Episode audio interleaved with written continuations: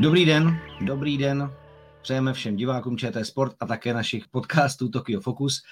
Už to nevypadalo, ale nakonec se česká výprava dočkala v atletických soutěžích dokonce dvojnásobné medailové radosti a to ve finále závodu oštěpařů, který komentoval tady se mnou přítomný David Lukšu, kterého zdravím. Čau Davide. Ahoj. Je to tvoje podcastová premiéra, že jo? je, je to tak. tak a David Lukšu nám pomůže rozklíčovat, jak Jakub Vadlejch a Vítězslav Veselý došli k té stříbrné potažmo bronzové medaily, protože úplně jako na papíře teoreticky to nevypadalo, že by na to podle letošních i minulých výkonů měli mít, tak jak, jak se to vlastně zrodilo, kde se ty jejich výkony vzaly? Je to přesně tak. Eh, oba dva čeští oštěpaři eh, startovali ve finále olympijských her, už to samo o sobě byl velký úspěch. A eh, co se týče letošních tabulek, tak Jakub Vadlejch byl ve druhé desítce, Vítězslav Veselý dokonce ve třetí desítce. Ale řekl bych, že už takový ten drápek zasekli v kvalifikaci, protože tam ukázali každý v jednom pokusu, že ten sektor jim může sedět a v tom finále potom ještě to povýšili na další úroveň. Takže já si myslím, že to bylo o tom, že se zžili dokonale s tím prostředím, které nebylo jednoduché a které pohřbilo spoustu jiných e, favoritů, Theo Volkot, e, z Trinidadu a Tobago, olympijský vítěz a stříbrný medalista z minulých olympijských her, mistr světa e, z posledního šampionátu také neprošel. E, Johannes Vetter, který letos držel ještě 19 závodů sérii vlastně bez porážky a měl několik závodů v řadě 90 metrových, tak eh, už v kvalifikaci měl velké problémy, zachránil se na poslední chvíli. A zkrátka mu to nesedělo. Já bych řekl, že čeští reprezentanti si ten sektor osahali a ve finále potom eh, na tom postavili tu stavbu, která nakonec přinesla stříbro a bronz. No jasně, já chápu, že v tom určitou roli museli hrát i zkušenosti, protože přece Vítězslav Veselý už pár olympijských startů za sebou má. Má i medaily, i když, i když dodatečnou, ale na druhou stranu vlastně on pět let nebo říká to takhle, pět let nehodil tenhle ten výkon. Já jsem viděl výkon jedna, dvě, pak jsem šel komentovat házenou finále teda a najednou, najednou to takhle ustřelilo. Jako po pěti letech to je, jako to je úplně strašně hustá věc, že se takováhle věc prostě v olympijském finále stane. Eh, já bych řekl, že to je opravdu hustá záležitost, ale Vítězslav Veselý zkrátka takový dlouhý hod ruce měl. Hmm. Jenom prostě v těch minulých sezonách eh, různé okolnosti mu mařily to jeho úsilí které bylo obrovské. Vítězslav měl problémy s kolenem, dlouhodobě se s tím trápí, neustále jako řeší, eh, jak by mohl házet, eh, tak nějak kličkoval mezi těmi zdravotními problémy, tak a letos eh, tam byly, byly různé věci, takže já si myslím, že Vítězslav prostě má takovou vzdálenost jako ve svých schopnostech a bylo pouze otázkou času, příležitosti a dobrých možností, kdy se to všechno sejde a ten moment nastal právě dnes. Hmm. Takže já si myslím, že to byl ten pravý moment eh, a nakonec se ukázalo, že ani ten věk 38 let je jednoznačně nejstarší oštěpař z celého finále a vůbec eh, řekl bych snad i ze všech oštěpařů, kteří sem do Tokia přijeli, že nemusí hrát nějakou, nějaký doprovod, ale může hrát hlavní roli v tom finále. Ukázalo se to tak. Teď nám tady píše jeden z diváků, protože my během toho streamu samozřejmě můžeme takhle interaktivně reagovat. Veselho jsem dnes viděl paralelu s Fedrichem v Londýně. Dlouhé roky nic a když to přišlo na ten okamžik, tak se to prostě povedlo. Takže ty vlastně teď... Já trošku ta paralela s tím Londýnem tam byla, protože hmm. v Londýně na mistrovství světa v roce 2017 byli také dva čeští oštěpaři na druhém a na třetím místě. Petr Friedrich tehdy byl třetí, myslím, že, že to bylo tím posledním pokusem, kdy se vklínil na ty stupně vítězů. Ale Vítězslav Veselý zase bych řekl, že má svůj vlastní příběh, protože mm-hmm. on eh, jako by tu vysokou výkonnost si drží hrozně dlouho. Vzpomínáme na mistrovství světa v Moskvě, to už bylo v roce 2013. Poprvé na olympijských hrách byl už v roce 2008 v Pekingu, tehdy to byla naprostá senzace. Ve finále tedy skončil 12. Ale tak nějak eh, na těch důležitých akcích vždycky dokázal závodit, až to, ať už to bylo to zmiňované mistrovství světa v roce 13, nebo ať už to bylo mistrovství Evropy o rok dřív v Helsinkách, kde také dokázal zvítězit. Pak měl ještě medaily, myslím, v Curychu. Prostě Vítězslav je, je muž pro velké závody a já si myslím, že to dneska úplně jako potvrdil. Což ale jako prostě taky člověk sobě musí mít, protože na tréninku, na mítinzích můžete házet, jak chcete, ale pak jako když opravdu jde do tuhého, tak eh, těch opravdu skvělých jako závodníků je jenom pár a ono to není jenom o té ruce a, a tom těle, ale hlavně i o té hlavě a, a Vítě to asi umí vyladit všechno tohleto dohromady. Taky byly závody, kde se mu to nepodařilo. Hmm. Ale na olympijských hrách se vždycky dokázal nějak připravit. Eh, bronz už měl vlastně z minulých londýnských her, i když dodatečně po dopingu Ukrajince pětnici. A teď si tu radost může užít, mohl užít i Sparták. Přesně tak, ale dneska se ukázala krása toho sportu, že nikde nerozhodují žádné papírové předpoklady, hmm. žádné dlouhodobé tabulky letošní sezony, protože kdyby to tak bylo, tak by Němec Fetter dostal okamžitě zlatou medaili hned po a kvalifikaci a zamával by všem svým německým, by řekl. německým fanouškům a byl by to všechno jasné. Ale právě ta nádhera toho sportu, atletiky je v tom, že nikdy není nic dopředu daného a vždycky se může stát, pokud je člověk dokonale připravený, a to čeští oštěpaři byli, ladili tu formu směrem k olympijským hrám, že to dokázali prodat. No a teď pojďme ještě k tomu stříbrnému příběhu Jakuba Vadlejcha, protože ten jeho hod přišel později. On dokonce už v těch prvních reakcích rozhovorech říkal, že ho ten Vítův hod vlastně trošičku jakoby nakopnul, motivoval, aby se ještě jako víc vyždímal. 86-67, pátá série. A ty brdio, stříbro, jako... Eh, jak jsem říkal, i při tom přenosu každý z těch našich oštěpařů má jiný příběh. Hmm každý si prošel nějakou svou životní cestou. Jako Vadlejch byl dlouhé roky známý tím, že byl obrovským talentem, dokonce jeden rok byl vyhlášen jako největší talent české atletiky. Ale když došlo na věc v kvalifikaci nebo v závodě, pak nedokázal prostě prodat to, co uměl eh, na tréninku. Mm-hmm. A o něm se mluvilo v tom smyslu, že na tréninku běžně hází k 90 metrům, ale v kvalifikaci pak většinou zůstal, nikam nepostoupil, nic se mu nepodařilo ale on eh, dlouhodobě spolupracuje s paní psycholožkou Sládečkovou, která ho už v těch minulých sezónách navedla na tu správnou cestu, řekl bych, a už se to projevilo třeba i v tom Londýně. To byla velká medaile. Zkrátka Jakub hodil za hlavu tyhle nezdařené kvalifikace a že jich bylo opravdu hodně. A nějaký ovladač, prostě nějaký vypínač té hlavě eh, dokázal zmáčknout a řekl bych, že od té doby je jiným závodníkem, že věří ve svoji šanci a že konečně dokáže prodat to, co skutečně umí, to, co má natrénováno.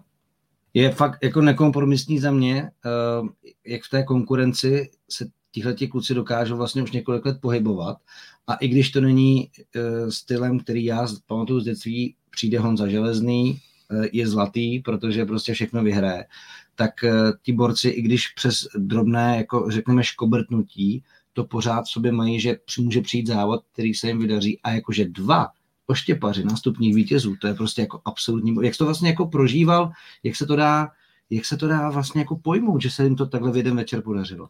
Je to i v té olympijské historii to unikátní věc. Na mistrovství světa, o tom jsme se bavili, že to bylo mm. v roce 2017, dva čeští oštěpaři. V historii olympijských her se to nikdy nepodařilo. Vždycky tady byl jeden solitér, Honza Železný, Bálaš Potáková, nebo třeba eh, Vítě Veselý, který měl ten bronz v Londýně dodatečně teda ale dva závodníci ve finále olympijských her tady naposledy bylo ve fickém vydání v roce 1988 v Soulu, hmm. kdy dva finští oštěpaři byli na prvním, ale na třetím místě vklínil se tam Jan Železný, který byl kousek od zlaté medaile a začal takovou tu svoji éru šampiona. Ale není to nic běžného, možná ještě v těch prehistorických počátcích finští, švédští oštěpaři hodně brali ty medaile, ale v českém kontextu tohle to skutečně nemá obdoby. No a zvítězil Int Chopra, hmm. který když jsem viděl indickou vlajku jako v soutěži o štěpařů, tak musím říct, že jsem jako chvilku tak jako vyvalil oči, což se to jako děje, jestli tam náhodou není jako e, omylem z kriketu nebo takhle. A ty si říkal zajímavý příběh, že on vlastně se učil a trénoval podle videí Jana Železného. Jak se mohl dostat na tuhle úroveň v podstatě? Je pravda, že takových oštěpařů je v té širší světové špičce celá řada. Třeba Abdel Rahmat z Egypta nebo, nebo Kenyan Jego, to jsou vlastně země, které nikdy žádné vrhače neměly, ať už jde o Egypt nebo o Keniu. A v té Azii je to hodně podobné. Chopra prostě má talent pro, pro házení, eh, věnoval se dřív kriketu, což je takový národní indický sport. A prostě sám se trénoval, až do roku 2016 se trénoval úplně sám právě podle videí, ať už to bylo Jana Železného nebo eh, Nora Torchilcena, teda Pitke Mekyho a dotáhl to až k juniorskému světovému rekordu. Hmm. Dnes už ho Připravuje tedy bývalý východoněmecký oštěpař Uwe Horn, který jako jediný muž na planetě přehodil 100 metrů, než tedy potom změnili oštěp, aby to těžiště bylo níž a aby neohrožoval diváky na stadionu, protože tam by docházelo určitě k velice nepříjemným věcem. Takže už teď pod vedením eh, bývalého světového rekordmana Uwe Hona, eh, řekl bych, eh, se ještě posunul dál. Má před sebou obrovskou budoucnost. Dá se říct, že, že vlastně oštěp, stejně jako řada těch dalších vrheckých disciplín, dlouho byla hlavně evropskou záležitostí, taky do toho vstupovali američani.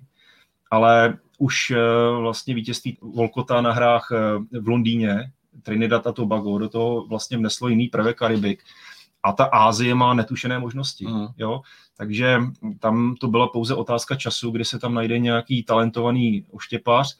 No a když se bavíme o Indovi, tak tam byl ještě jeden Pakistánec, který poprvé v historii Pakistánu nějaký atlet postoupil do finále brhecké disciplíny. Takže eh, Pakistán má velkou budoucnost. Jako za mě tam hráli kriket jeden na jednoho mezidobí, podle mě. Jako. Takže, takže, takže já, já nechci super, úplně jako super. strašit, ale řekl bych, že Ázie to je možná eh, jako velká velmoc do budoucna. No, takový zdvižený prst tady mm. další jako a Číňani ještě. Evropské Číňani škole. už vládnou eh, ženskému oštěpu, teď může tady přijít mužská kategorie. Vládnou všemu přece jako celou dobu. Ale skvělý je, že Česká oštěpařská škola se pořád drží na těch medailových příčkách. A my tady máme několik dotazů na Johannese Fetra.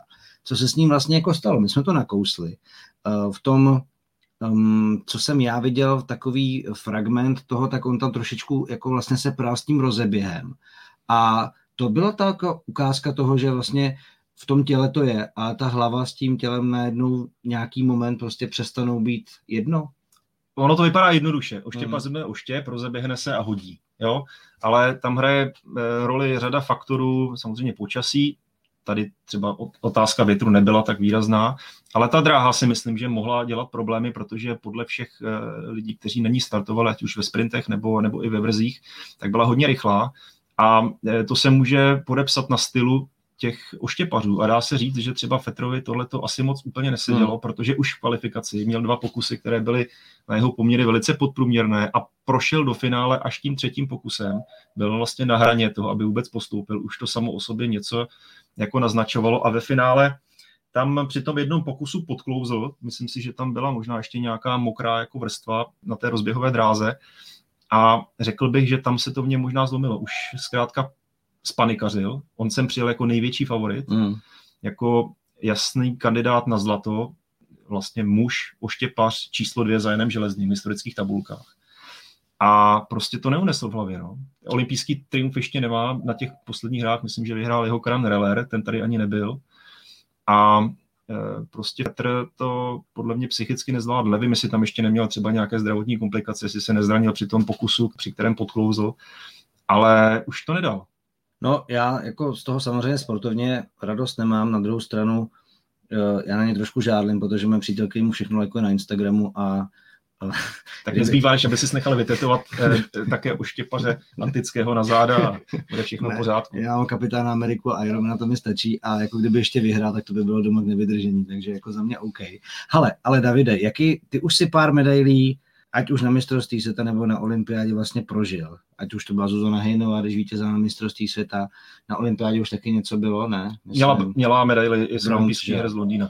A, a tady přichází od Davida Holuba taková vlastně jako pochvála, že uh, tebe a Michala Dusíka um, velice chválí za komentování atletiky. To není Děkujeme. vůbec jako domluvená spolupráce tohoto s Davidem Holubem, ale vlastně by ho zajímalo, a to by možná nebylo úplně od věci, vlastně říct, jak probíhá příprava na atletiku, protože těch lidí, těch disciplín, to, jak vy máte rozdělené vlastně, kdo dělá co, jak se v tom orientovat, jak s tím mít, jak evolu...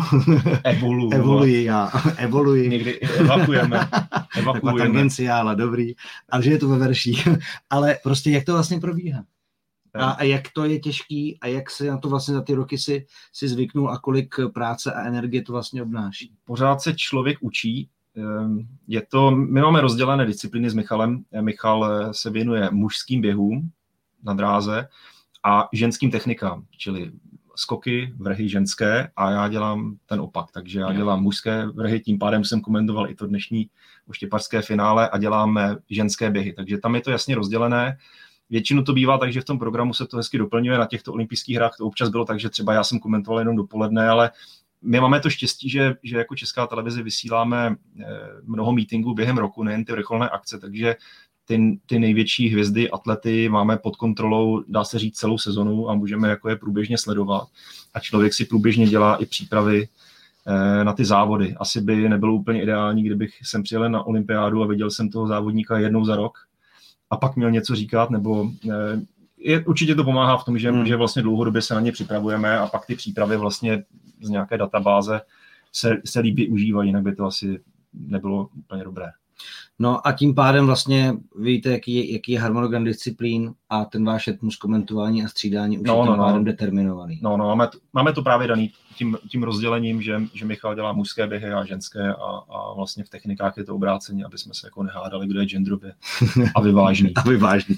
A ten uh, vlastně úhrn informací a informací, které chceš jako dát divákům, eh, tak se skládají z nějakých jako osobních eh, rekordů, z nějakých, řekněme, zajímavostí jako společenských, hmm. je trošičku jako, jako nějaké pozadí jejich jako životní hmm. a, a, a do toho pak samozřejmě najít tu správnou míru kdy to tam jako jsou, jsou takové tři jako skupiny informací. Jedna je o tom, jako co ten člověk dokázal, co vyhrál, kde, kde startoval. Druhá skupina je aktuální, to je, co, jak se mu vedlo v té sezóně, kolik kde zaházel eh, nebo zaběhl, jaký byl třeba jeho vývoj, který závody se mu nejvíc vydařily, koho porazil, s kým prohrál. To je taková aktuální věc, která se musí neustále jako obnovovat a člověk eh, vlastně musí mít, mít k dispozici různé statistické jako servery, kde se to hledá najít a, a využít.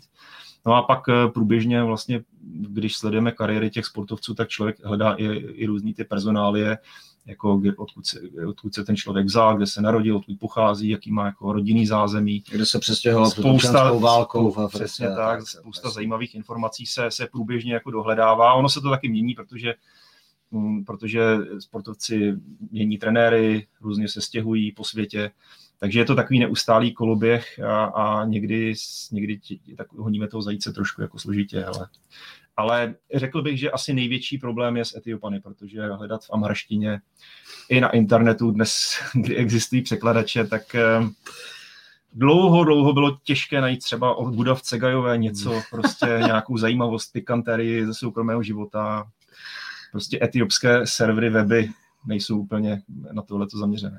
Eh, zlatý islandský házenkáři na tohle asi musím říct. Ale uh, fajn, Davide, já myslím, že jsme za tou českou medailovou dvojtečkou na téhle olympiádě udělali jako důstojné hodnocení. Jakub hmm. Vedlejch, stříbro, Vítězslav Veselý, bronz. Co v tobě z tohohle závodu jako zůstane?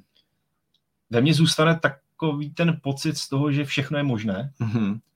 Že český sportovec a pokud jde zvlášť o štěpaře, se prostě nenechá odradit tím, že se mu nedaří, protože nemůžeme říct, že by se Jakubovi nebo Vítězslavovi letos v té sezóně nějak dařilo. Šli prostě průměrné závody, závody, ve kterých se jim, kterým vůbec nic nešlo.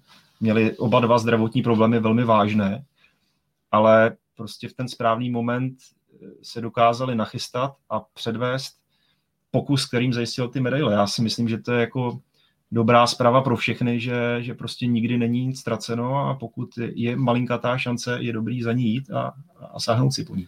No a na to konto mě napadá, věříš teda Báře Špotákové, která říkala, že se nechce loučit takhle před prázdnými tribunami, že ještě v sobě jako tu bojovnici a tu motivaci vlastně na to nějaký dobrý výsledek na závodě, kde bude třeba vyprodáno na stadionu, že to před sebou ještě má? Já Báře věřím všechno, protože to je legenda. Hmm.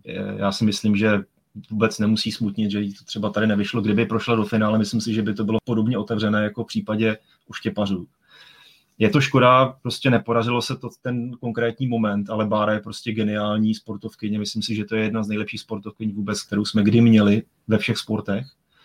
A je to prostě bojovnice a, a já bych jí přál, aby se mohla rozloučit před fanoušky v závodě, který, který prostě udělá tu tečku za tu její neuvěřitelnou kariérou. Každopádně ty si udělal tečku za našimi Tokyo Focus podcasty, olympijskými speciály, tedy přímo z Japonska. A pro mě je naprosto fantastické, že vím, že lidé jako David Lukšu, Jiří Rejman, Jiří Helcel už vědí, co to obnáší a třeba během roku se dočkáme jejich pohledu na věc častěji. Díky moc, že jste sledovali všechno, co jsme během olympiády udělali. Zítra máme ještě poslední den vysílání. Samozřejmě vás odkazuji na naše minulé podcasty, protože jsem kolegy o medailových úspěších to bylo vždycky příjemné povídání. Eh, zachovejte nám dál věrnost a poslouchejte dál Focus podcasty web Sport.cz a samozřejmě sledujte i ČT Sport. Díky moc a s olympiádou se zítra rozloučíme. Mějte se hezky. Ahoj. Hezký den.